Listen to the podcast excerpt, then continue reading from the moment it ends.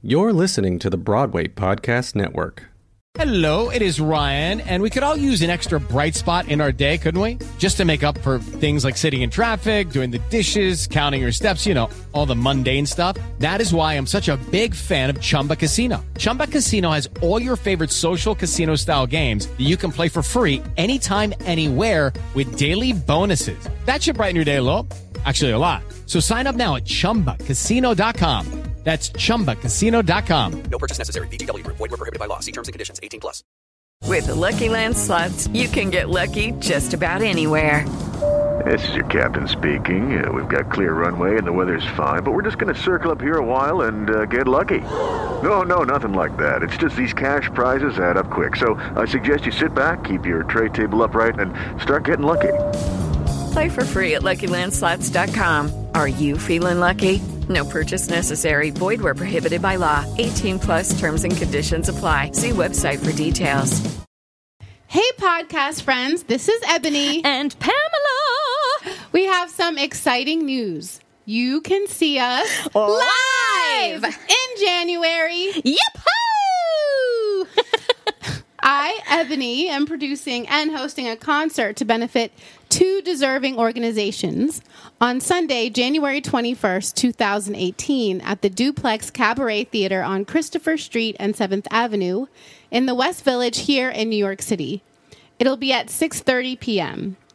The organizations benefited are Life After Hate, which is an organization that is working to extricate individuals who want to turn from a life of hate into a life of love and inclusivity.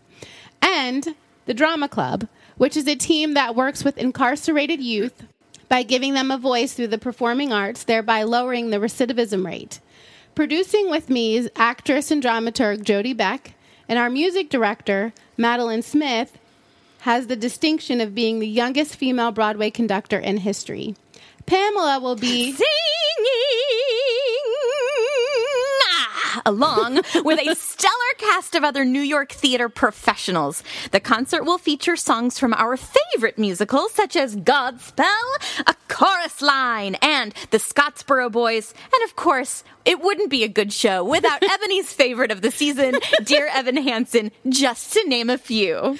We are very excited about this concert and hope you will join us. For tickets, go to www.purplepass.com backslash typecast 0121. Which 0121 is the date, so that's Yeah. how you remember it. Yeah, that's why it's not confusing at all. or you can go to ebonyvines.com slash current projects. See, See you in January. Bye. Don't you see? It's so simple. Step one, we Google the biggest flops on Broadway. Step two, we find the crazy stories behind them. Step three, we see how they lose millions of dollars. Millions? Broadway isn't cheap. A lot of fancy people want to be producers. Step four, find out why the show won't go on. Step five, end this episode and head to Times Square. Times Square? That'll never work. Only Broadway successes are in Times Square. Oh, ye of little faith. you have the nickel? I Do I've got it. You ready? I'm ready. Call it in the air. Wait, it's been a while since I've done this. I can't. I'm terrible at okay, it. ready? Call it. Heads. Wait, I don't know where it went. It's in the thing. it's it fell on the table. It's in the ta- oh, there it is. Okay. It is. Okay. It is heads. Tis heads. it's heads. Ebony wins.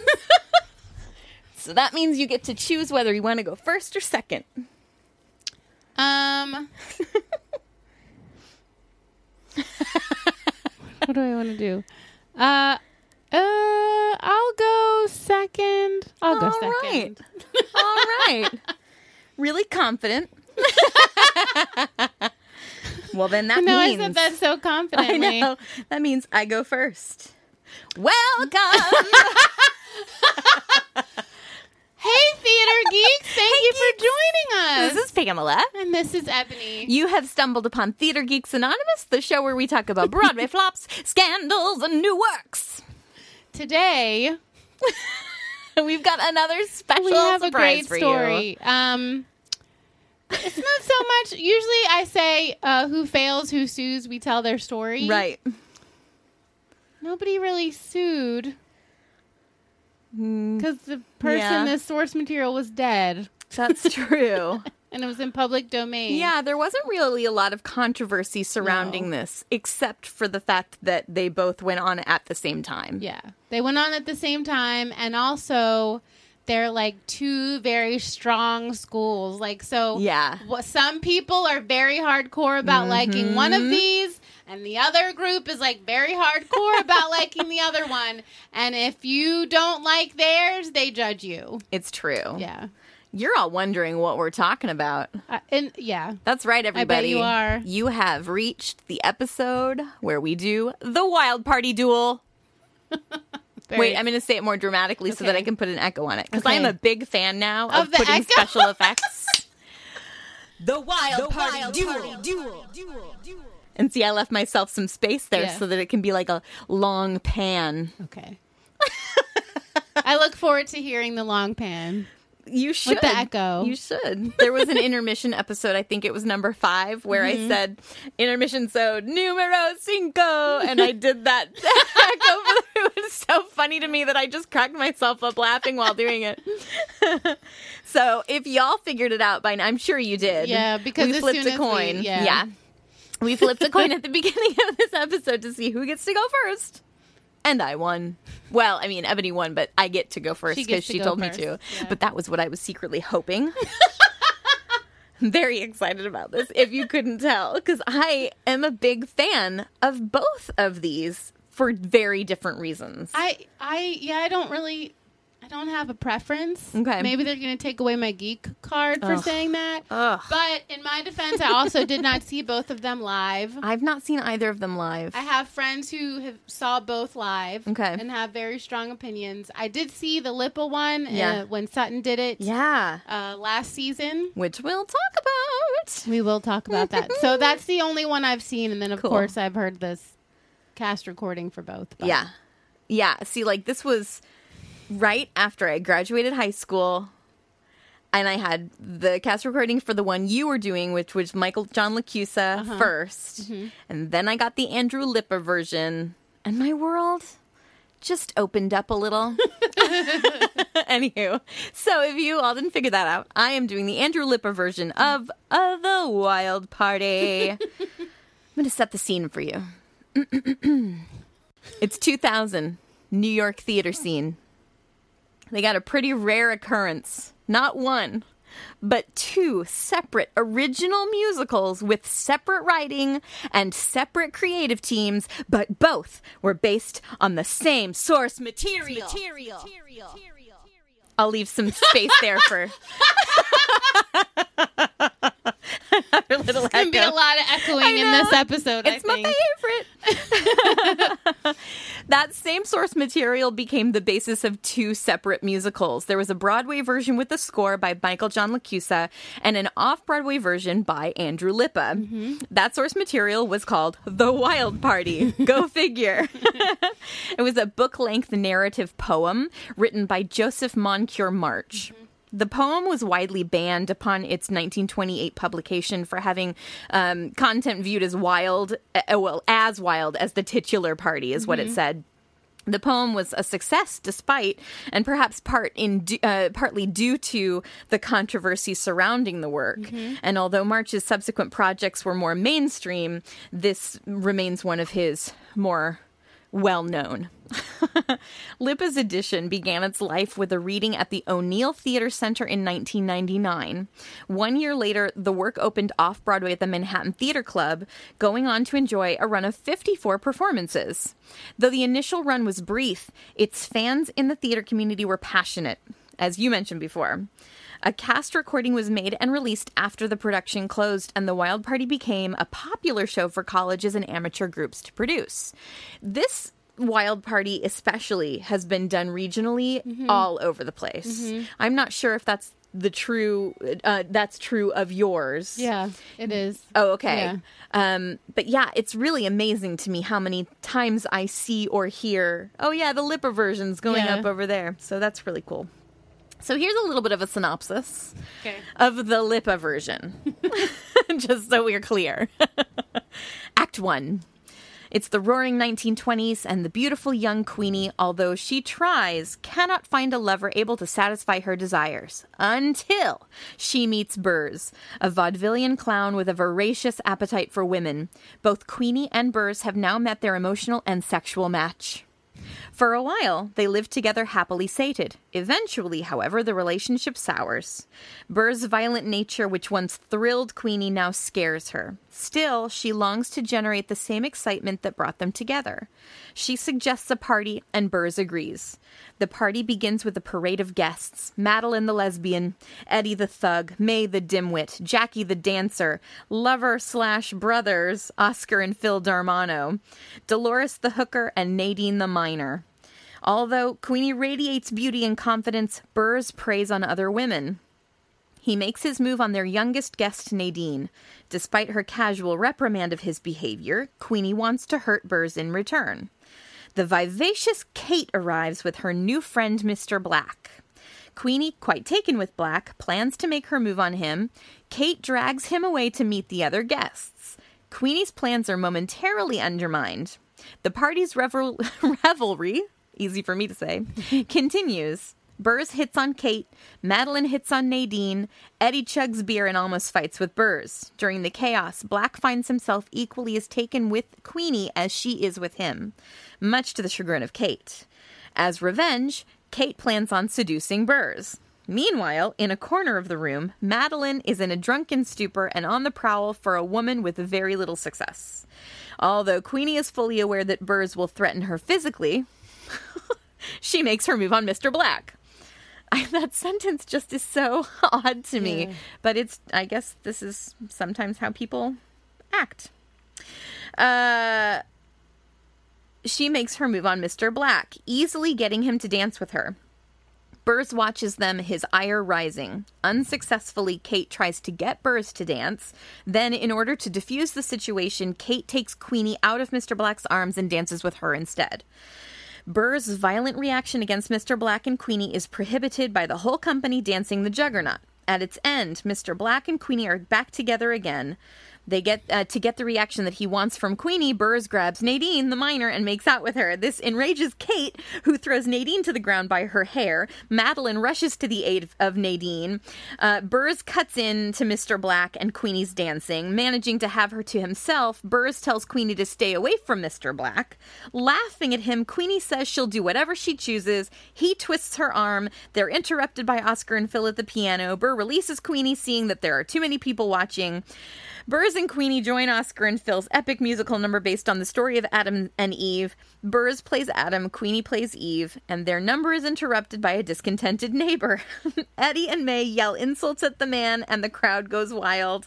The two celebrate their togetherness. That's uh, Eddie and May, their togetherness. Suddenly, Mr. Black approaches Queenie and pointedly asks why she stays with an abusive brute. She reflects on her situation and comes to the conclusion that perhaps she's just learned to like the aggressive treatment. Elsewhere, Kate is attempting to seduce Burrs. He refuses her advances and expresses his deepest, darkest feelings for Queenie. She's driving him crazy. Kate tries to kiss Burrs, but he pushes her away. Black kisses Queenie. She embraces him. Act two. Holy mackerel. right? The party rages on. Kate is alone and reflecting on her youthful indulgence. Alone in the bathroom, Queenie is taking stock of her predicament. Although she's angry that she is confided in Black, a virtual stranger, she recognizes his goodness. This both stirs and confuses her feelings. Black enters the bathroom with a drink. The two share a moment as Black conveys his admiration for Queenie. Suddenly, Burrs comes in seeking Queenie's attention. He apologizes for his behavior and asks for her forgiveness. Before she can respond, Kate arrives. She unsuccessfully, this must be a big bathroom, by the way. it wouldn't happen in my bathroom. Yeah, my, mine neither. She unsuccessfully tries to draw Burrs back onto the dance floor. Both men pull for her affections and devotion. Mr. Black asks Queenie to leave the apartment with him. Burrs asks her to stop the party and let them return to their isolation. Queenie is unable to respond to either man. Frustrated and hurt, Burrs lashes out by physically threatening her. His outburst causes Queenie to leave the bathroom, and Black quickly follows. It is clear that Burrs is quickly becoming desperate and depressed. Soon after, he begins to hallucinate and hear Queenie's voice in his head. Thinking May is Queenie, he mistakenly attacks her and angers Eddie. A fight ensues. Mr. Black and Queenie return to find Eddie viciously beating Burrs. Queenie is afraid that Burrs will be killed if it's not stopped. Out of concern, Black rushes in, knocks Eddie unconscious with a chair. May tends to Eddie. Kate comes to the aid of the passed out Burrs. Realizing all of the trouble he's causing, Mr. Black tells Queenie that he'll leave. Queenie, however, cannot let him go and leads him into the bedroom. In a moment of passion, the two begin making love. The party guests follow suit in the living room. Whew. This is kind of party. Early the next morning, the revelrer, the revelers, why can I not say revelry or anything like it? um, the partygoers lie asleep in the living room. Kate wakes Burrs, who is beside her. Queenie is strikingly absent. Burrs, fearing the worst, staggers to the bedroom to find her in the bed with Black. When the two lovers wake, Queenie recoils in shock. Black jumps up and attempts to tackle Burrs but fails. Burrs moves to the dresser, locates a gun. Full of rage, he vacillates between trying to force Queenie to make a choice between the two men. He threatens to kill Black and also threatens to kill himself. Black, who realizes that Burrs is about to make a decision, takes a chance and lunges at Burrs. The gun goes off. Burrs is dead. Fearing that Mr. Black will now be executed for the death, Queenie urges him to flee. Before leaving, Black professes his love for her. Queenie, now having lost both men, questions how things managed to reach that point of loss. She exits the apartment with her coat, all eyes upon her, sad, beautiful Grace. the end. That is a packed show. Yeah. So, some of the productions that were done. uh, the musical, as I said before, was performed at the Uni- uh, Eugene O'Neill Theater Center in 1997. Oh, I didn't mention this before. No. Um, there was a workshop done in 1997 that actually had Kristin Chenoweth. And I read an interview that Andrew Lippa had done where he said uh, he was asked, um, you know, what did you think about uh, hiring Kristin Chenoweth to do your original workshop? And he said, oh, you know what, Eugene O'Neill Theater Center doesn't really have auditions. They just say, you know, these are the people that are available if you want to use them. And so no one at that point really knew Kristin Chenoweth. She had maybe done Steel Pier at that point Okay. but nothing else. Um, she hadn't done Charlie Brown, and that's really what put her on the map. yeah. Um, and so she was just this unknown, but Andrew Lippa loved her so much. It was, and that now they still collaborate on different projects together um, today. So that's kind of cool. But she played May in that production. Uh, the musical opened off Broadway on February 24th, 2000, at the Manhattan Theater Club, and it ran for 54 performances before closing on April 9th. Directed by Gabriel Barre and choreographed by Mark Dendy, it starred Julia Murney as Queenie, Brian Darcy James, whom I love, as Burrs. uh, let's see, Taye Diggs as Mr. Black, and Idina Menzel as Kate, uh, and Alix Korey as Madeline True to finish off the cast. A cast album was actually recorded a week after they closed because of popular demand. There were so many people that were, you know, upset that the show had to close, and I couldn't find information about why it had to close. Well, I other than I think that just the like- season. right? Because it was like, as far as I've heard, uh, it was supposed to be like a limited run. Yeah, and they did Um, extend it. Right, and then there was talk that it would move to Broadway, Right. And that's the bit that, like, I don't really know why I've got it didn't some. move to Broadway. I wish there was more information on that. I do have a little bit that I'll get into, but yeah, I couldn't really find a lot. Um, let's see. Uh, that cast recording was released by RCA Records, Mm-hmm. and it's definitely worth li- listening to if you've been living under a rock and haven't heard it. uh, let's see. Oh, in 2004, The Wild Party was produced as part of the Edinburgh Festival Fringe in Scotland. Fringe Festival. It's Festival Fringe, actually, because I looked it up. I didn't want to say something stupid, and so I actually looked it up, and it is Edinburgh Festival Fringe, What what year again? 2004. Wonder if my one of my friends was working the Edinburgh Fringe. Yeah? I don't know what year though. So Cool. That would be neat if it was. Yeah. Uh, it has been staged in cities throughout the United States, including St. Louis, Chicago, Baltimore, Cincinnati, Memphis, Valparaiso, Indiana, and Reno, just to name a few. New York City Center's Encores Off Center series presented a staged concert version of The Wild Party as the final production of its 2015 season, and that's what you were just talking about. Um, it ran July 15th through the 18th. With direction by Leigh Silverman and choreography by Sonya Tayeh, who does a lot of choreography on So You Think You Can Dance. That's how I know her. Um, she's really very good, though. Uh, it featured Sutton Foster as Queenie, Steven Pascal. Pasquale. I never know how to say his last Pa- name. Uh, Pascal? Pas- Pasquale? They say Pasquale. Pasquale. Okay, I'm gonna hope that's right. he was actually uh, Brian Darcy James' understudy in the original off Broadway production. Isn't that I cool? didn't know that. And uh, Andrew Lippa, in that same interview that I spoke of earlier, said that he loved Steven Pas- Pasquale. It's gonna be like me It is- last night yeah. with Yep. uh, he loved Steven Pasquale, but uh, was he was just a little too young to play the Yeah, role. yeah. Um, obviously, Brian Darcy James did an amazing job, but he said, you know, if it had ever come down to it, he wanted to see him play it. He just wasn't quite old enough yet. yeah. So it's good that he got another chance. Uh, let's see. Uh, Brandon Victor Dixon is Mr. Black, which I bet was just amazing. Yeah, it was. This is another name that I have no idea how to pronounce. Joaquina Kalukango. We As hope Kate. we got it right. I know. I'm so sorry if I didn't. and Miriam Shore as Madeline True. Oh, and Ryan Andes as Eddie. Um, so what happened? Uh, according to Playbill, uh, this is what they wrote. Well, it won't be moving to Broadway, but Manhattan Theater Club's The Wild Party, the new musical by composer, lyricist, librettist Andrew Lippa, has proved popular, popular enough to extend another week until April 9th. The Dark Edge tuner is also due to be recorded. The cast will gather in the studio a few days after the show closes. Last week, producers Jeffrey Seller and Kevin McCollum uh, of Rent fame uh, reportedly said in a Hamilton. statement, "Oh, oh yeah, Well, Jeffrey.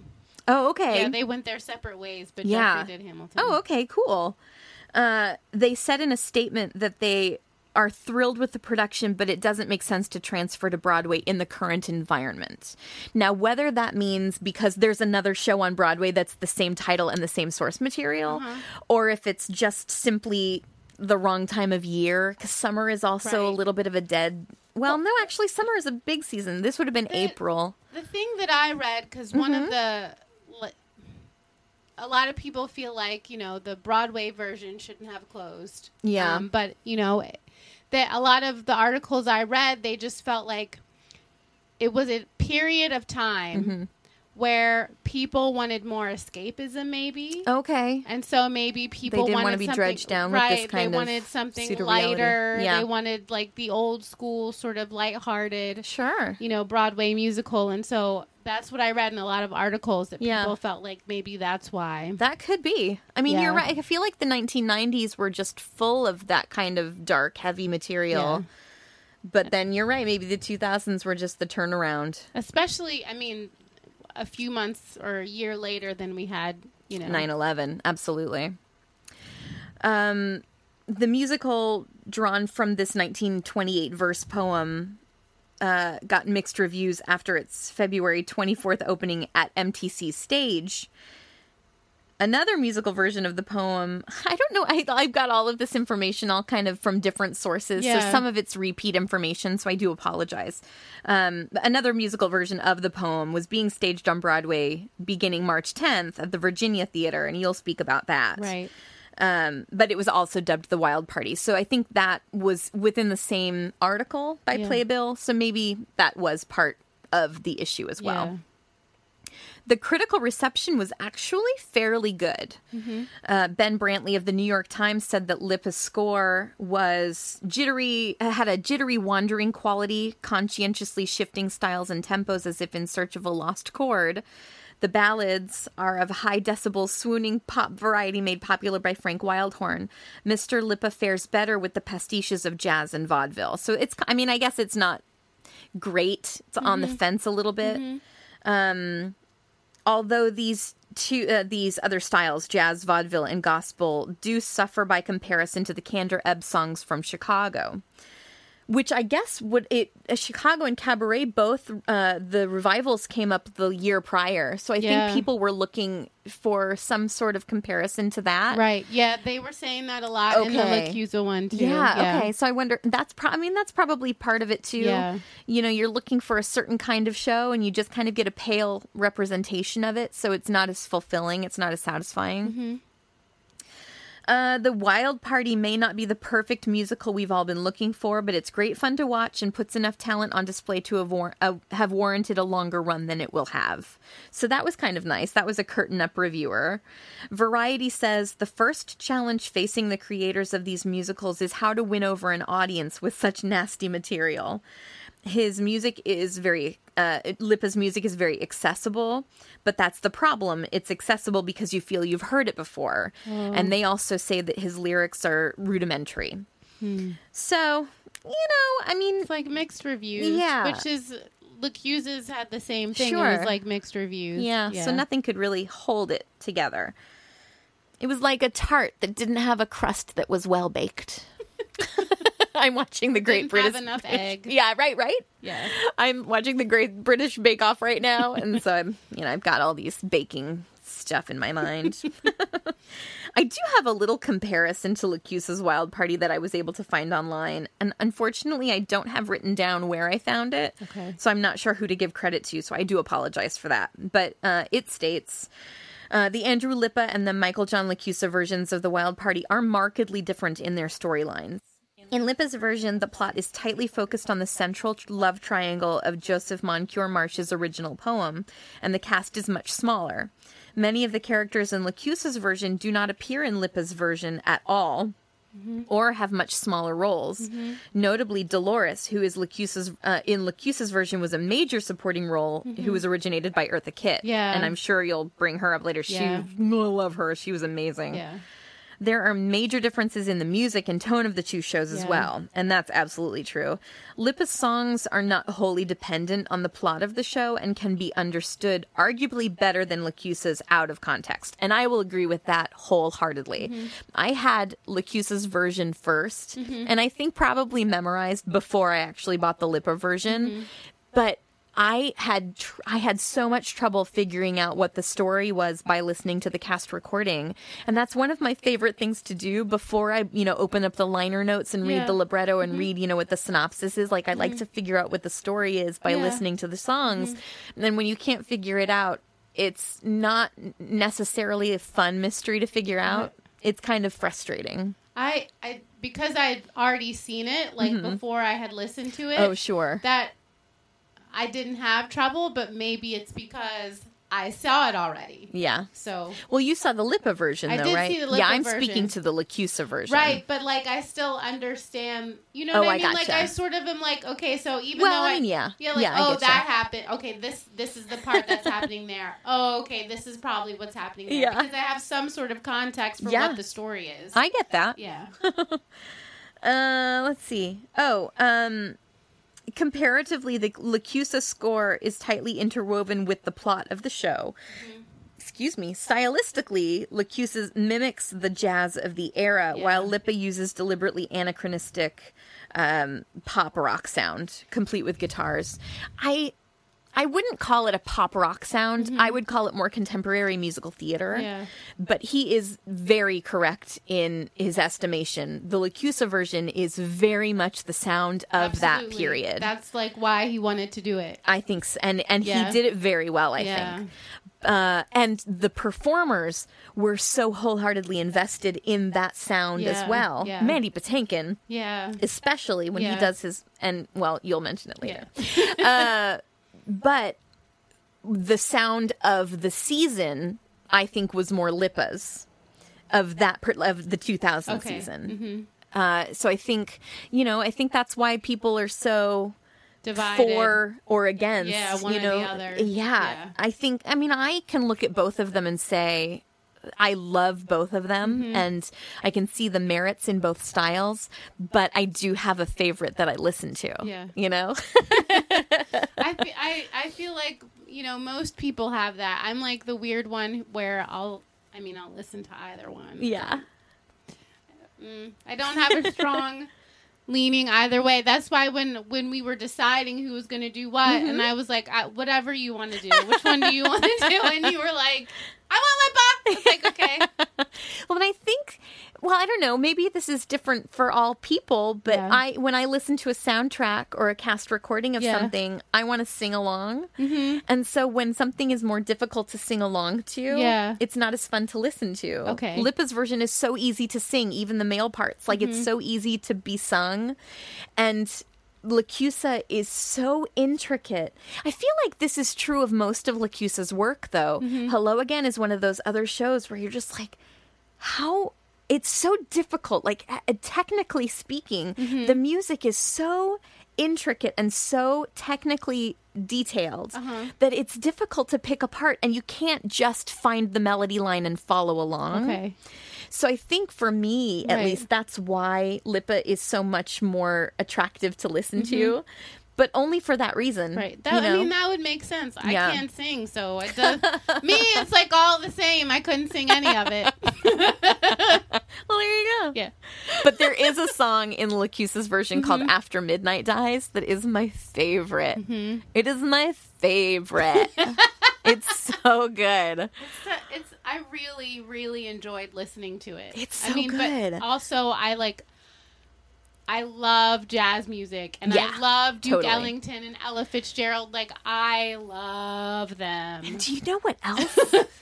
Me too. Mm-hmm. But like, there is this kind of tension from start to finish. Yeah. in LaChiusa's version Yeah. that makes me feel on edge the whole time. Which is like you should because It's something so terrible good. is and going to happen. Such an emotional Yeah. connection, and Toni Collette and Mandy Patinkin both. Well, everyone's Right. performances, but Right. Mandy, Mandy and Toni especially, just have this amazing. Once you hear some of their backs, Yes. the backs, like what Oh, was I happening backstage, you'll be like, oh, oh no. so, okay. Okay, well, go. Ready, set, go. With Lucky Land slots, you can get lucky just about anywhere. Dearly beloved, we are gathered here today to. Has anyone seen the bride and groom? Sorry, sorry, we're here. We were getting lucky in the limo and we lost track of time. No, Lucky Land Casino, with cash prizes that add up quicker than a guest registry. In that case, I pronounce you lucky. Play for free at LuckyLandSlots.com. Daily bonuses are waiting. No purchase necessary. Void where prohibited by law. 18 plus. Terms and conditions apply. See website for details. All right, so uh, I'm going to talk about Michael John LaChiusa's uh, version. Um, so the whole thing started because uh, the Public Theater commissioned him to um, write a musical. And he decided that this was the show that he wanted to uh, that he wanted to write. Um, he had read the short story, and he was attracted to the 1920s jazz age of Duke Ellington and the Cotton Club recordings of 1928 and 29. Yep. This is what I said, right? yeah. Um, in a Playbill article uh, from the rehearsals, uh, Michael John LaChiusa said, A line from the poem describing Queenie particularly grabbed him. Her face was a tinted mask of snow. The words leapt out at me, LaChiusa says. I wondered what was beneath the mask. I wanted to know who she was, what propelled her to become who she was, and what propels all of us to wear masks. The wild party itself is not just a party, it's a metaphor for our day to day existence. Wow. So, so I think that also speaks to what you were talking about, like the constant tension throughout the piece, um, because it's definitely about like what's happening inside of Queenie and like this life she's living. And uh, the show uh, was presented as a series of vaudeville sketches, complete with signs at the beginning and the end, uh, but they were abandoned for most of the show. Again, I didn't see it, so I didn't either. It, like the sandwich boards, like a vaudeville show sandwich board. yeah, sign? it would be something like that, or um, I think Scottsboro Boys may have done this Okay, yeah, probably. as well. Like they Oh, would, In listening to the cast recording of Wild Party, it does seem like that. Like Yeah. uh, someone takes a bow. You know, I think I think I remember that being in one of the I, lyrics. I think I um, Scottsboro Boys was more. Oh shoot, I forget what the genre is. Somebody's screaming at me, especially my friends. Uh, It'll come to me. Freaking love Scottsboro boys. Anyway, um, but but yeah, it's like that. The signs, you know, saying like this is what's happening, whatever. yeah. Um.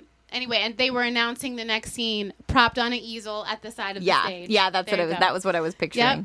Queenie and Burrs, whose relationship is disintegrating, host a party fueled by bathtub gin, cocaine, and uninhibited sexual behavior. it quickly devolves into an orgy that culminates in tragedy. The guests include faded star Dolores, Kate, Queenie's best friend and rival, Black, Kate's younger lover, who was uh, who has his eye on Queenie, Jack, a rich ambi ambisextrous kid uh, who has his eye on everyone, regardless of gender or age. Oscar and Phil D'Armano. Darmano, Darmano. a gay couple brother act. Lesbian stripper Miss Madeline True and her morphine addicted girlfriend Sally, which was Sally sings after. No, Right, because I was like, when you said people, I don't remember you no. mentioning Sally was never. No, Madeline True came going- single to the party. Right, and she was like trying to find someone. Yeah, and she was trying to get Lippa with Nadine. Okay. yep. Sally sings after midnight dies though. That song that I was just talking about. yeah, song. it's such a good, good song. song. Um, and then uh, prize fighter Eddie uh, and his white wife May and May's underage Lolita's sister Nadine. Okay. I All just right. wanted to see the lights of Broadway. All right, so um, I'm going to give a synopsis of the Michael John LaChiusa version. Some of this mm, will probably repeat. Again, it's the same source material. Yeah. So, oh, also just a like little side note, the it was the reason why like it was so easy to get a hold of this piece is because it was in the public domain by the time that um, uh, Michael and Andrew were, you know, deciding on what they wanted to write on. So it was just like easy, Yeah. easy to get. They didn't have to go through anybody and get rights or anything. okay. So at the beginning of the show, the company recounts the story of Queenie, a blonde who works as a showgirl in the vaudeville, who is attracted to violent and vicious men. Queenie was a blonde and her age stood still. Everybody knows that line. Uh, she's currently living with a man named Burrs who works in the same vaudeville, who works in vaudeville as well, um, and is the act after her. His act is a minstrel show. That's the Min- Scottsboro and I was Boys. gonna say minstrel show. I was like, why can't I remember? Boom. I was totally gonna say it too. Yes, that's what Scottsboro Boys is a minstrel show. Yes. Okay. okay. Um. Anyway, so his act is a minstrel show where he performs in blackface. Um, and then the song "Marie is Tricky" is one of those. Uh, one Sunday, Queenie wakes up restless, and she and Burrs soon come to blows. To try to put less strain on their relationship and to convince her to put a knife down, Burrs suggests they throw a huge party and invite all the old gang. Queenie is ecstatic, and they get prepared for the wa- the evening, the wild party. Promenade of guests. The guests soon arrive and exchange words with Burrs, and alcohol starts flowing. Then the song Dry comes in. Queenie makes her appearance in a quote unquote new dress. My Beautiful Blonde is the song they sing there, and welcomes everyone. Meeting Nadine, a miner who wants to be a blonde and drink bathtub gin, Queenie takes her under her wing as she mingles with the other guests. Madeline, an almost famous stripper, introduces Queenie to her new girlfriend, the catatonic, morphine addicted Sally, who she met crawling outside the theater in a drug stupor. Madeline believes Sally is a postmodernist, to which Burrs replies, in need of a postmortem. Madeline tells Queenie of their love and of Sally's genius. Next up is Jackie, an ambisextrous rich kid with his eye on anybody and everybody. The incestuously devoted Darmo Darmano. Darmano brothers. I'm I I always have some name I can't do. Um, Oscar and Phil sing a new ditty as Gold and Goldberg. Two would-be producers arrive. They are planning to move uptown, and Burrs is convinced that they want to take him. He joins in with the brothers to impress them in the song Uptown. Queenie wonders where her friend Kate is, and Burrs expresses his dislike for her. Eddie, a successful black boxer, and his white wife May take talk of their marriage in Eddie and May. Dolores, a faded star, hints to Burrs that she knows his secrets and forces him to introduce her to Gold and Goldberg. The producers are fighting over their name, with Gold wanting to change Goldberg's name to Golden to hide their Jewish heritage, and how to become successful. Burrs introduces them to Dolores, who begins to sedu- blah, sorry. Burrs introduces them to Dolores, who begins to seduce them with her feminine wiles in the song Moving Uptown. The Party. Queenie starts a dance to raise the energy in the song Black Bottom, but Kate soon interrupts her uh, interrupts with her arrival. She has come with Mr. Black, an attractive gigolo. Queenie and Kate trade insults and love, telling Nadine of their double edged friendship in the song Best Friend. Burrs and Kate do not get along, with Kate disapproving of Queenie's romantic entanglement with him. Hmm. While Queenie and Black begin to feel an attraction to each other. That's just funny because of Queenie's choices, but fine. Um, meanwhile, Jackie tries to separate the Darmo brothers, Darmano. brothers, flirting with Oscar. Dolores hints to Queenie about troubles and Burr's past in the song Everybody Has Their Secrets.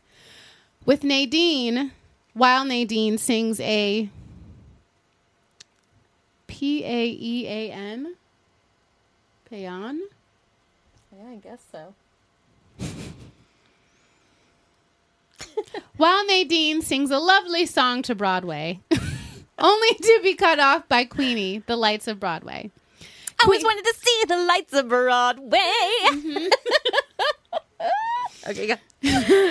Queenie and Black meet up and find their attraction growing st- stronger in the song Taboo.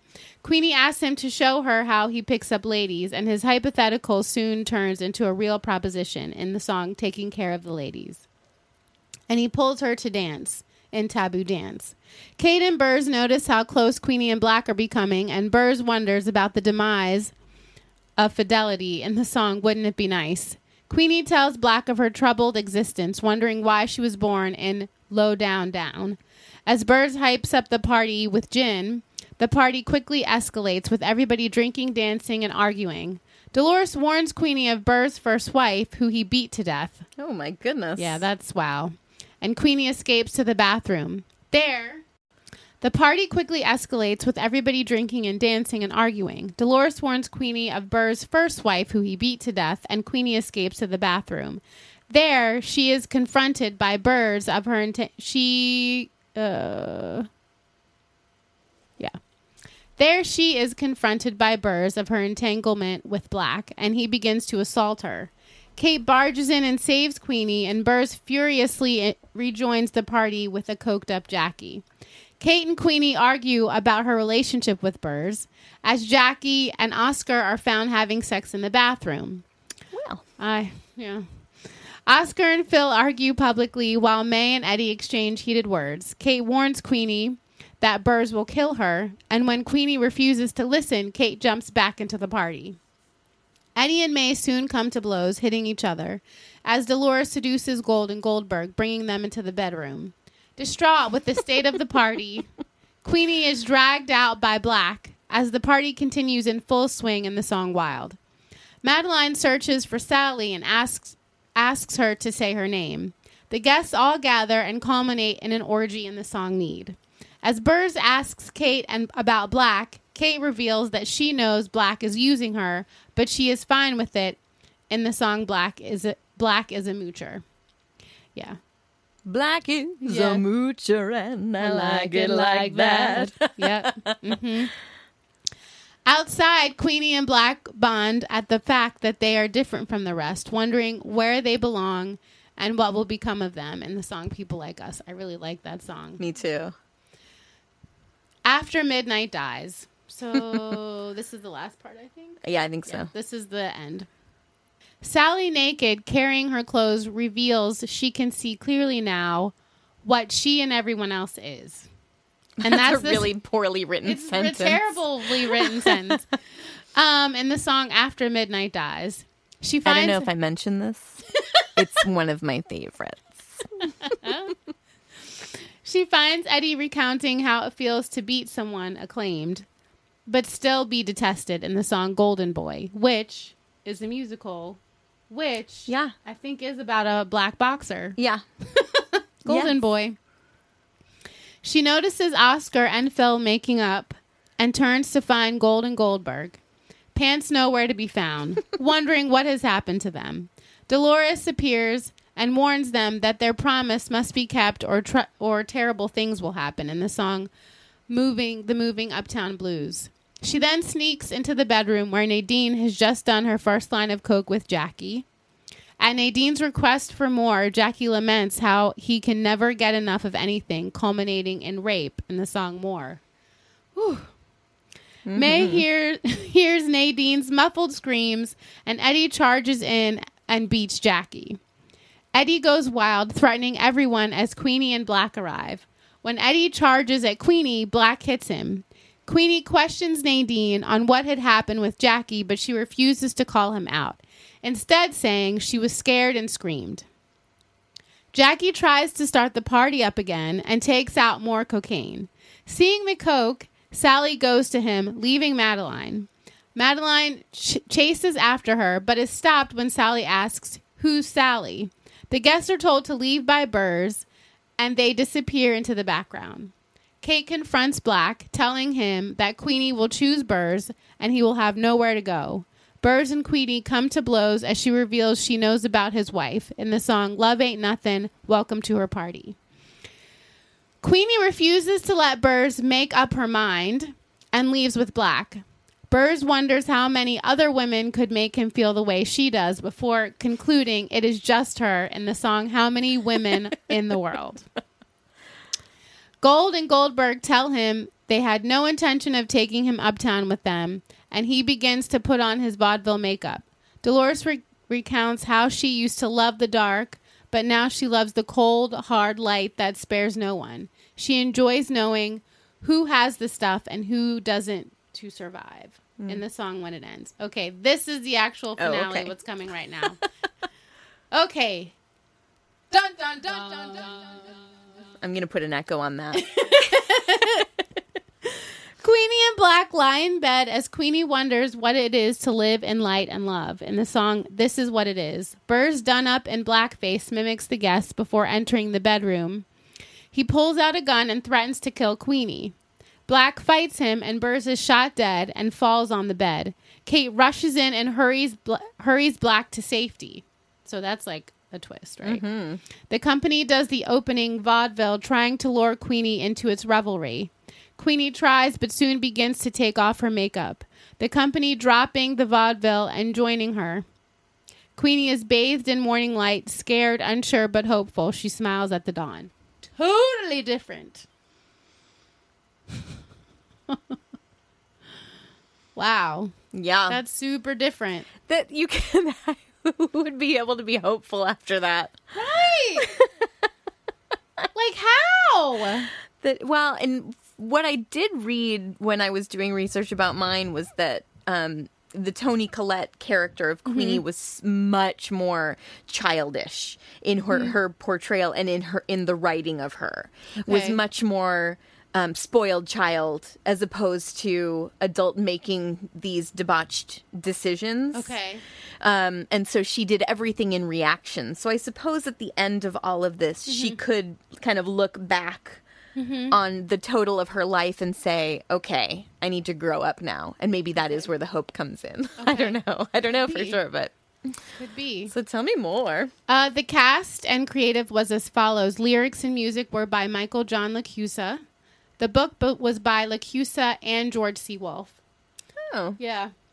Uh, the direction was by George C. Wolfe. Choreography by Joey McKneely and set design by Robin Wagner. Costume design by Toni-Leslie James. Toni Collette played Queenie. Mandy Patinkin played Burrs. Yancey Arias played Black. Eartha Kitt played Dolores. Marc Kudisch played Jackie. I love him. Me too. I also love this man, Norm Lewis, Oh, played Eddie Mackrel.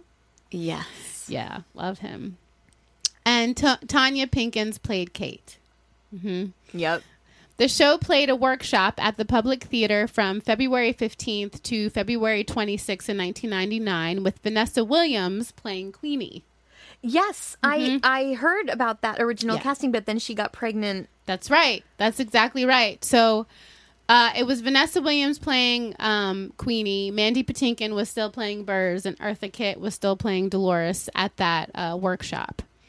Um, all right. So although Eartha's role was reduced over the course of workshop productions, um, she still returned to Broadway after an absence of more than 20 years, creating the role of Dolores. Uh, the four were backed by a large ensemble cast, each of whom has featured song or key moments to take center stage. The show was nominated for seven Tony Awards. So it was Toni Collette as Best Leading Actress in a Musical, Eartha Kitt as Best Featured Actress in a Musical, Mandy Patinkin was Best Leading Actor in a Musical, and it was also nominated for Best Musical. Do you remember seeing that performance? Oh, yeah. It was amazing. Yeah, I watched it with my mom because my mom liked Eartha Kitt. My mom was like, "It's Eartha Kitt." Yeah. Oh my god! Yeah, that was and that was an all skate. Every single uh uh cast member was on the stage Yeah. during that musical number. It was really really it was good. wonderful. It was really good. I was I I absolutely remember that. Like whenever anyone says the Wild Party, like that's Yeah. what first pops in my head. Totally. that performance on the Tony Awards. Um, in 2001, LaChiusa said the role of Queenie was written for Vanessa Williams, uh, who was replaced with Collette when she became pregnant. LaChiusa said, I don't think of it as something that was lost in the piece, but it would have been fascinating to see how an audience responded to a black Queenie. Especially when her counterpart is in blackface Yeah, later on. yeah. That really would be something That's to see. Great, yeah. I talk about tension. Yeah.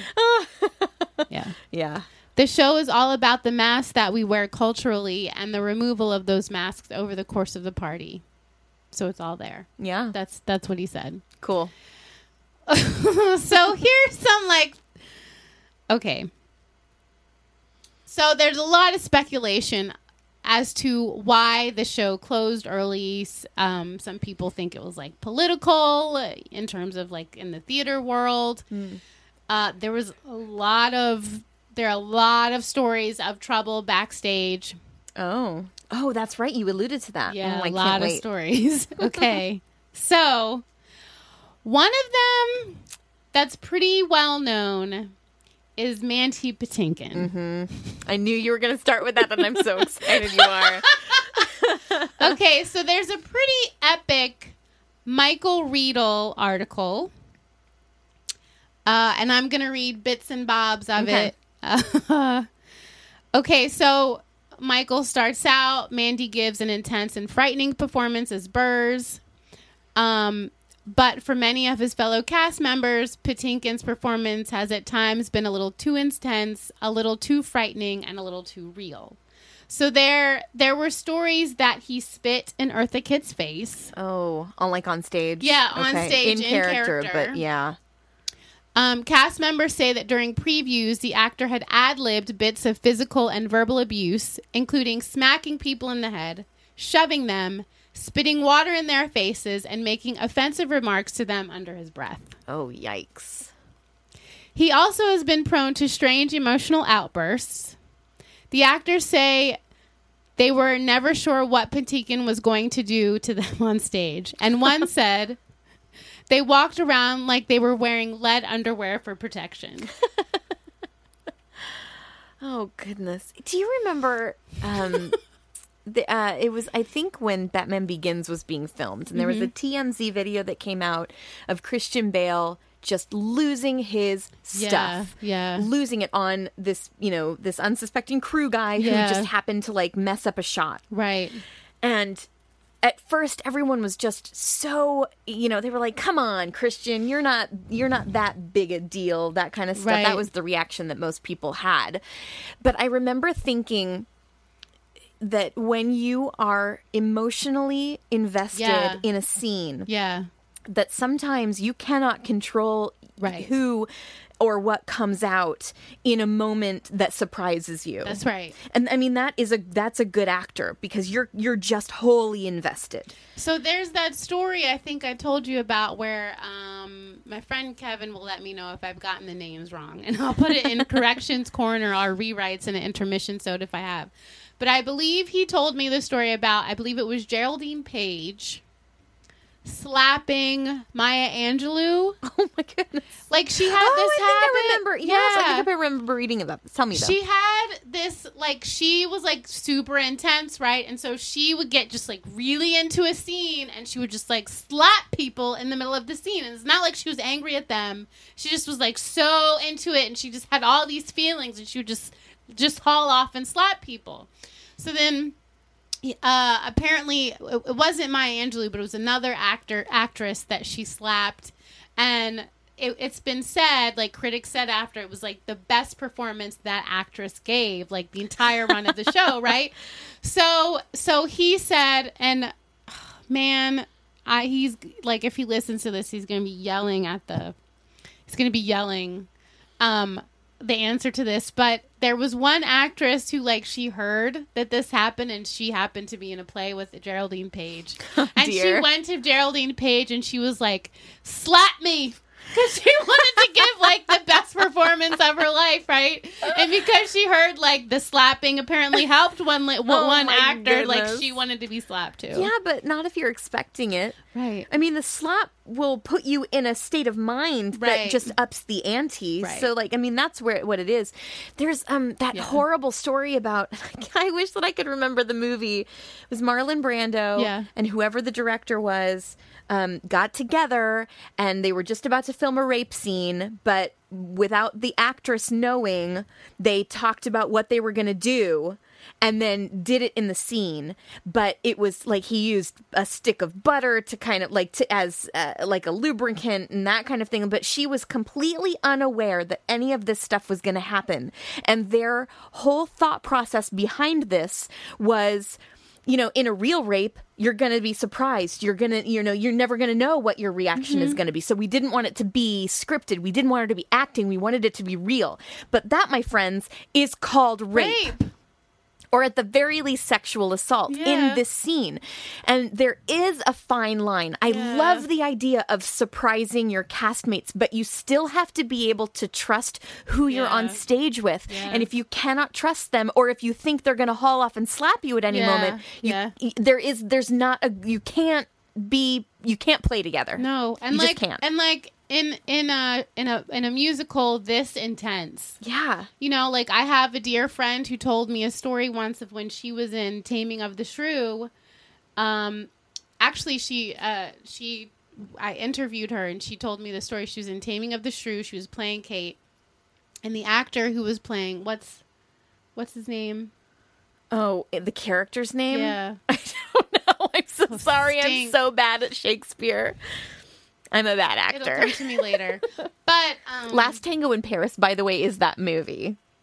I just looked it up. Oh. Maria Schneider is the uh, is the actress, but like there's uh anyway. That's awful. I'll let you get back to your That's story. but absolutely awful. There's a there is a story that you can look up. I think um uh, the Guardian is the Uh, is where the article was written Okay. about that whole thing. But it's I mean it's really disgusting. Google but anyway, it, people. Yeah, yeah. That's, I mean, especially with what's happening in the world oh, right now. completely. Whoa. These two, if this happened today, these two men would be out of the business completely. Doesn't matter how talented you are, Marlon Brando. And I don't remember who the director is. I'll look that up and interrupt you later. Okay.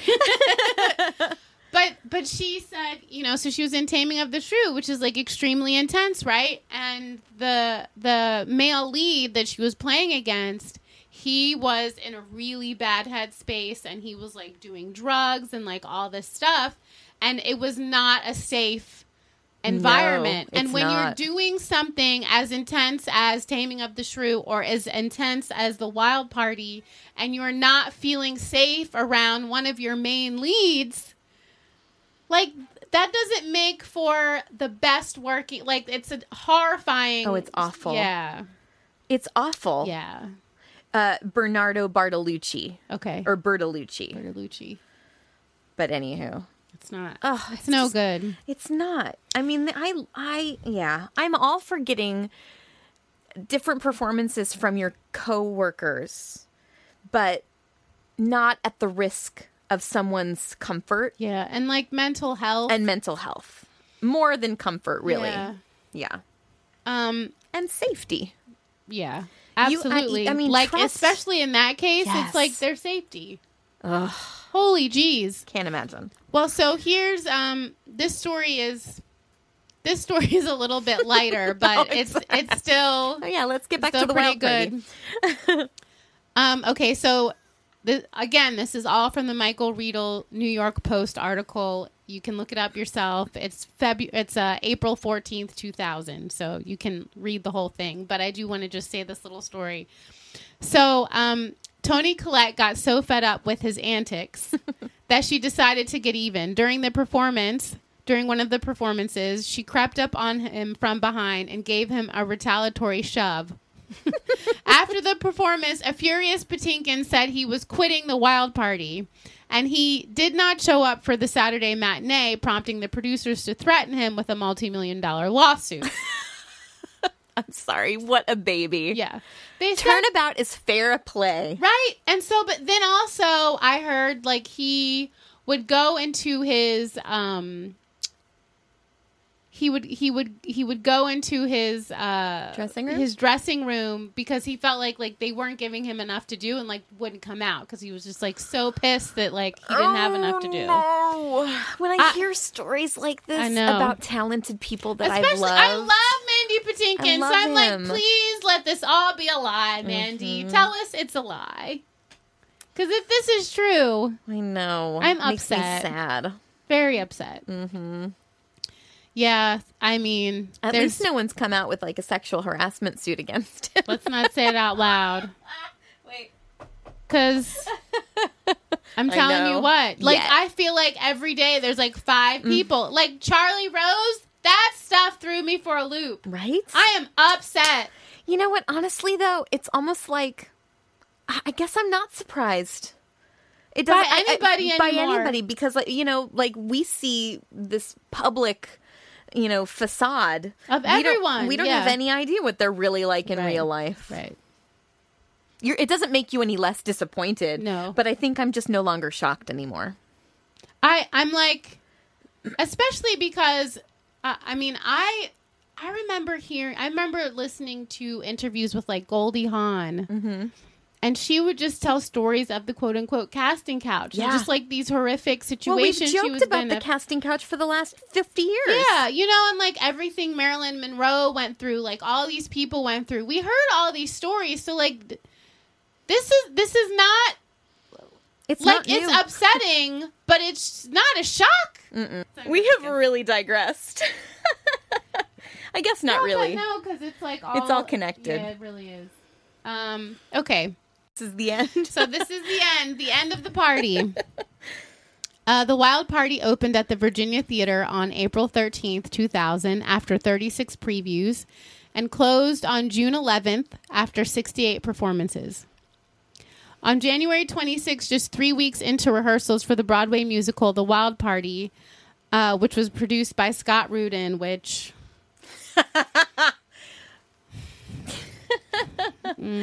We know your feelings about Scott Rudin. He wrote a letter. to- I know Yeah. all the things, just all the time. He's just Uh, not been very nice lately, Been lately, just lately. especially lately Mm, okay. that we're hearing about lately. okay, fine. Go ahead. Wrote a letter to George C. Wolfe, the producer of uh, the Joseph Papp. mm. He so George George C. Wolfe was so invested in this thing. Not only did he write the book with Michael John LaChiusa and direct, he also produced. Wow. Like he really wanted this thing to come to Broadway and be successful. Um, so there's an excellent New York Times article that gives so much information on um, the demise. Okay. And so I'm going to read like bits and bobs Yeah. from it. Um, okay, so here's uh, a quote from my, or I'm sorry, Scott Rudin. When we agreed to go forward together, I fully understood. This is Scott Rudin saying this to George. Okay. When we agreed to go forward together, I fully understood that you guys were going to be the lead producers on the venture, which I never had a problem with, provided that the criteria criteria we agreed upon were put in place and adhered to, Mr. Rudin wrote. To be told yesterday, um, George is an artist and doesn't have time for producing issues, so contravenes the understanding that I feel it is pointless to try and continue. So he like basically like bowed out of Yeah. producing. He gave like so much money. Like I'm I am not just I'm not the only producer, Yeah. but if the other producer says that he's too busy doing the creative stuff to Right. actually help me, then I'm out. Right. Basically. Right. Okay. but he wasn't he wasn't the only producer. Okay. Um But he was one of the main right. He was one I mean Scott Rudin gave I, I believe the most money. Okay. Um but he was persuaded to stay. Um and then uh the commercial failure of the Wild Party raised broad questions both about the public theater and about Broadway's capacity to handle unorthodox fare. So there were a lot of questions, like I said earlier, as to like can can audiences handle something like this dark? Yeah. You know, I mean, I I will say like Scottsboro Boys didn't do well either, and that's like that doesn't have a happy ending, and it's true. Here's the trouble. Yeah. Even if audiences came to the show and loved it, Mm-hmm. if they don't come to the show, it's not going to succeed. Right. And so when you come, and I've said this before, you Mm-hmm. come with a family of four. They they're coming from Ohio. They're making They're a four day go trip. see the Wild Party. they're already paying four hundred dollars a night for their hotel. Right. They're already paying for their food and their airfare there. Mm-hmm. What are they going to do? Are they going to go and see the Wild Party, which No. they have read now is about debauched nineteen twenties, Right. bathtub gin, rape, murder? Right. Or are they going to go see the Lion King? They're going to go see the Lion King, or they're going to go see Wicked, Right. Or they're going to go see Cats, or, Or Phantom of the Aladdin. Opera, like any of those Yeah. shows, because they know what they're getting into. SpongeBob. Which I actually saw in the Macy's Day Parade, and it looks really cute. We're not talking. About Okay. this. We're not going to talk about this. Mm-mm. No, we're not. You know how strong my feelings are about this. I we're not going to talk do. about this. Okay, Um, right.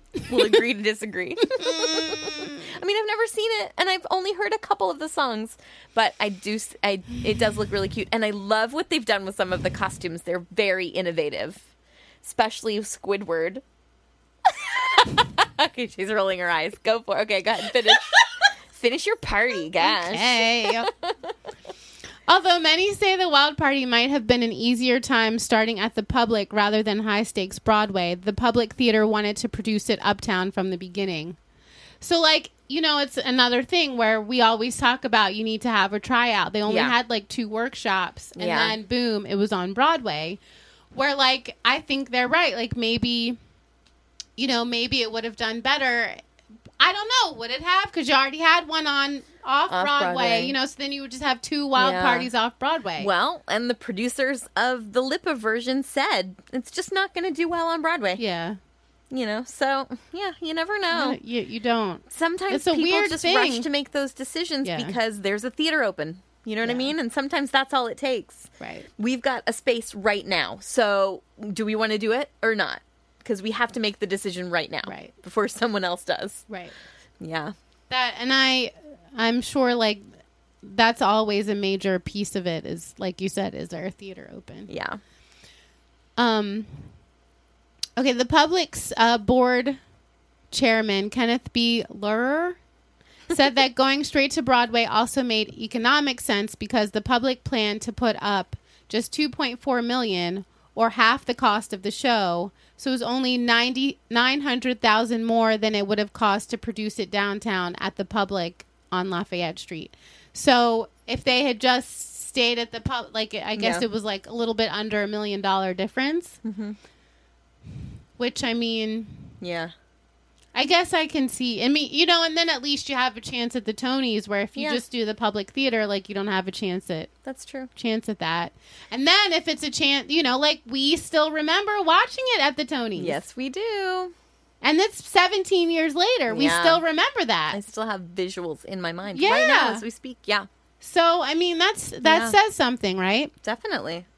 Um, and then also, uh, Wolfe and LaChiusa said to do the show justice, uh, they would need an, a big orchestra pit and a sizable proscenium stage.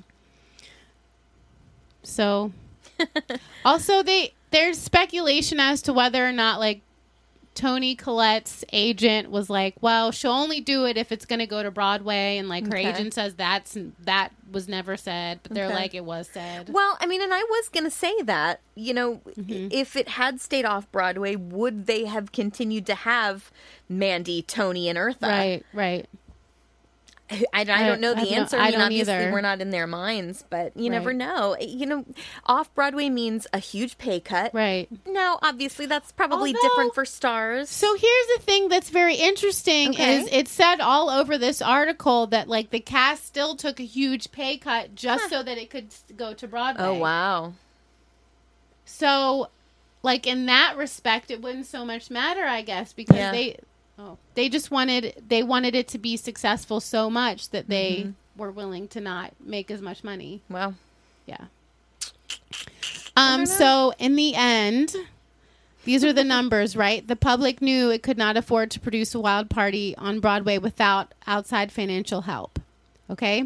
So given that musicals usually cost from 5 to 10 million, uh, the public spent oh, they had just spent 8 million on on the town. So they were like kind of gun shy, right? Oh, yeah. Okay, so Rudin's team got 4.8 million. Um, and then the public put up and then he said whatever went past like the amount that he gave, the public theater would need to cover. And so in the end they needed to they ended up having to cover about 1.1 million Okay. dollars to cover the the total cost to put the show up. But of course, like there there wasn't a return. Mm-hmm. Um, there wasn't a profit, so sorry. Yeah. Sorry for you. Yeah. So the show opened on April 13th to mixed reviews. Um, John Lahr wrote in The New Yorker the enormous energy that comes across the footlights feels more like theatrical hyperventilation than revelation. Oh, my goodness. I know. Ben Brantley of the New York Times called it a cause for sorrowful head shaking. Wow. In a review that many at the public blame for the show's demise, given the influence of the newspaper's chief theater critic, of course, Ben Brantley, always. yep. Um, let's see. Is this the final cost? No. Nope. One point one is what they gave. So altogether, that's five point six million dollars To put on the show? that like in total because because like i said scott said he was giving 4.5 Mm-hmm. and then the public in the end needed to cover the 1.1 Mhm. so Okay. i think that's that's right but that's in that's like 17 years ago so Yeah. now that's probably double that Yeah. yeah So I guess the answer is we don't know. yeah I, d- I mean i don't know what the amount is in 2017 numbers Yeah. but No, that's okay. yeah Yeah, it's an interest. I mean, it's a. I I was always so confused back in 1999 and 2000. You know, when I first got the soundtrack, and then I realized, or the cast recording, and then I realized there was another cast recording of another show that was the same show. yeah I was always so confused by that, and I always thought, why didn't they just wait? Why- Right. I you know? like maybe if they like that that thought just passed through my head as I was as we were talking. I thought, well, what if what if what they actually did was something like wait until Vanessa had her baby. Mm-hmm. Or, I, yeah, I mean, it's just, or, I don't know. I don't know. You could have even probably changed the title and it would have made so much more of a difference. But to have two shows named the same thing Right. with the same source material, even if it had been the same source material, if you had a different title, it would have led people differently. I don't know. It's weird, but Right. I I st- I think I'm still confused by the decision Right. that these two men made, that these all of these producers made. Right. to just go ahead with it. Oh, um, oh, hey, Andrew, uh, Jeffrey, and I can't remember the third guy's name right now, but uh, you know, um, it, we, just so you know, they're gonna open this other wild party on Broadway in about a month. Right. So, and then they were like, yeah, that's cool. we'll be fine. and likewise, oh, uh, hey, Michael, uh, just so you know, there's already a production in progress Right. right now in New York City. And he was like, "Yeah, but is it Broadway?" I just don't know the con- I don't know the conversations that they had that Right. that made these things okay for them. Right. They're like, "Yeah, but it's so different." You know what I mean? But how It's- did you know that? It's weird too because it's a thing that happens all the time in film. Mm. Yeah. Like you have like for example, Chef. So there was the movie Chef that um Jon Favreau did and in that same time period at the exact same time um uh oh gosh, Bradley Cooper was also doing a movie that was like very similar. Yeah. Well, do you remember- And then there's the two Jungle Books. Uh huh. Illusion and Prestige came out Yeah. at the same The same season. time. Yeah, the same time. And so you're like, which one is? I have no idea which one is which. I think I've watched them both, but I could have just watched one. Well, Ed, oh gosh, he's such a good actor. Ed Norton. Yeah, he's in Illusion yes, or Illusionist. Illu- the Illusionist, and Hugh Jackman is, Is in, in Prestige, Prestige, yeah. and Christian Bale, right? Yeah, is in the Prestige. I think I've seen the Ed Norton one. Okay, I, I saw both of them. I think I've not seen the whole. I mean, I I remember seeing scenes maybe, but Mm-hmm. not. I don't know. But they all run together because they're basically the It's same the movie. same. It's the same. You're right, and it's it's so confusing to audiences. And with movies, you watch it once and you can just forget it the next day. But with theater, you need a continuous audience coming Right. and seeing your show. Right, right. And word of mouth is so much of that. So if you have an audience that goes and sees it and they're like, "I'm really confused by this," and why are there two? And which one did you get tickets for? And oh, Myrtle, you got the wrong one. You know what I mean? Like.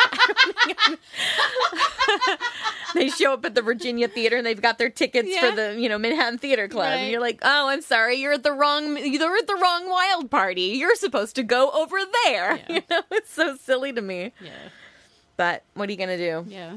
I mean, it it makes for a fun conversation and like the two schools of thought. It's like the the Jets and the Sharks. Oh yeah, That's how people are about these I wild so, parties. too. Yeah. I think so too. Tell us what you think. Yeah, let us know let on our know. Facebook or on Twitter, and let us know which one is. You. Are you a LaChiusa or are you a Lippa? I feel like I'm asking: Are you an Edward or are you a A Jackman. what is it? Jackman. Oh, Hugh Jackman. I'm sorry, I No. went to Twilight. Oh, Edward I don't the know vampire and what's the what's the werewolf's name? I don't know either. Something with a J. Edward and I'm so old. I don't know these things. I mean, well, I'm just I'm like you know the werewolf. listen, I'm John. The I'm were- John Who Hughes. was the werewolf in that movie? I, don't, even know. I don't know. I'm too old for this. I just like my John Hughes movies. Oh, oh, oh, and But this is going to be so far away from the actual intermission so that we just posted, which is number five. Uh, number f- five. I think Oh, it's number is it five, five? that we Okay. talk about this. The one that we yes. Uh, so I, I posted intermission sode five, and I was listening to it while I was uh, doing it. And we talked about Martha Plimpton being in the movie Hello Again, and I said she was in that movie with Yeardley Smith, something something Billy, uh, where she like was in a standoff with police, and I don't remember anything else. So I looked this up finally, and I looked it up under Martha Plimpton in IMDb, and I could not find it anywhere. So then I looked up Yeardley Smith. It's the Legend of Billie Jean, but it was not Martha Plimpton. who was it? Oh, now I can't even remember. Oh no! Okay, Wait, look. no, look. let me look it up again. IMDb to the rescue. Everybody's like, "This, where? What are? She's like, what? It's like what? It's not Martha Plimpton. What are you talking about? Oh, what is it? what's it called again? The Legend of Billie Jean. Helen Slater. I have no idea who that is. But what was kind of funny is that Christian Slater was also in it. Oh, that's I don't think they're related. related. I don't think so. But anywho, so I thought I'd bring that back because I know that people are probably thinking I'm a nutso. that I didn't know the title and I didn't know what the movie was about and I didn't I didn't even have the lead actress correct. They don't really look alike either. Not at all. No. But I think because Goonies had come out, and I think that Martha Plimpton was in Goonies. Look, Maybe- I'm I checking. I'm not. I don't know anymore. No, I mean like it's just you know what? Uh, What is it? Like the early '80s. Yeah. So I'm a kid. Do you know what I mean? And I watch these movies, and so as a grown up, I look back and I'm like, oh yeah, that was Martha Plimpton. And of course, I don't know. It's been 30 years since I've seen it. Martha Plimpton is in Goonies. Okay, woo! and that all happened around the same time that Billie Jean came out. So, Okay. anyway, They seem. They. I haven't seen Billie Jean, but it looks like it's different. Is it different than Goonies? It looks like it's very. I mean, she's in like a scantily clad like type outfit. All of like- those, all of those '80s movies are slightly the same. But no, Billie Jean, the Legend of Billie Jean was like she was this like Texas girl who decided she's gonna cut her hair, which was uh, apparently like the thing. you see, like you're looking at me, and I've got very short hair, uh, and I cut my hair because I was like literally like, you know what, I'm gonna do it because what do I care anymore? And I kept it so long for theater, but nobody ever sees my hair in theater because we wear wigs, Right. But you don't get cast because you have short hair. Like you get cast because you look whatever they want to see at any certain point. And so that was what I was fighting against when I cut off all my hair. Well, apparently Billie Jean cut off all her hair for some reason. But then there was again there was like a police standoff and she and her friends were like went on the her hair? run. Not for cutting her hair, but like for something else. Okay. But it was the start. Like she got into trouble for whatever reason and then she was like you know what screw it and she like took scissors to her hair in i think a gas station bathroom i think that's what i recall from 30 years ago. This is the fun like you know what? It's fun. But i was thinking about that earlier. And then i was i was like okay so what can i what am i going to say when i um correct that in the next episode? And i was like you know okay yes this was our scavenger hunt and i i just threw a little swedish fish into the mix. And i went swedish fish? A red herring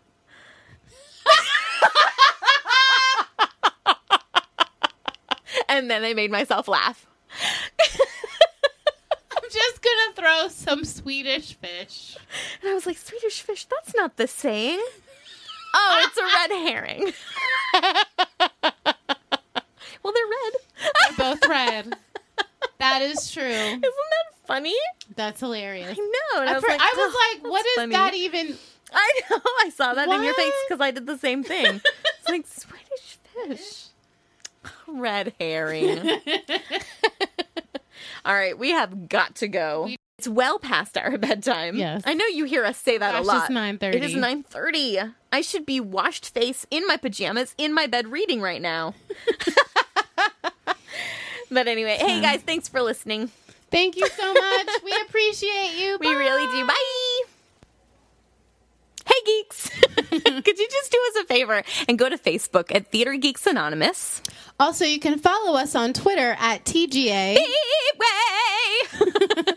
Also, uh, P- oh man, TGABUA at gmail.com. Perfect. Uh, to send us any comments, uh, Ideas for our intermission episode. Totally. Oh my gosh. Anything you want to send us, send us there. Or you can also message us on either Twitter or Facebook. Yes, you can. Uh, like, share, follow. Rate, review, subscribe on iTunes. Oh, and where else are we? We are also on SoundCloud and Stitcher if you are an Android user. Right. Which I'm not. I don't know. I mean, none of my friends are.